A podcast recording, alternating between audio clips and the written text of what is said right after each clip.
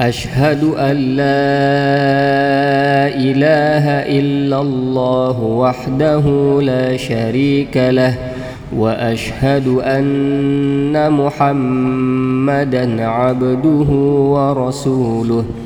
اللهم اجعلني من التوابين واجعلني من المتطهرين.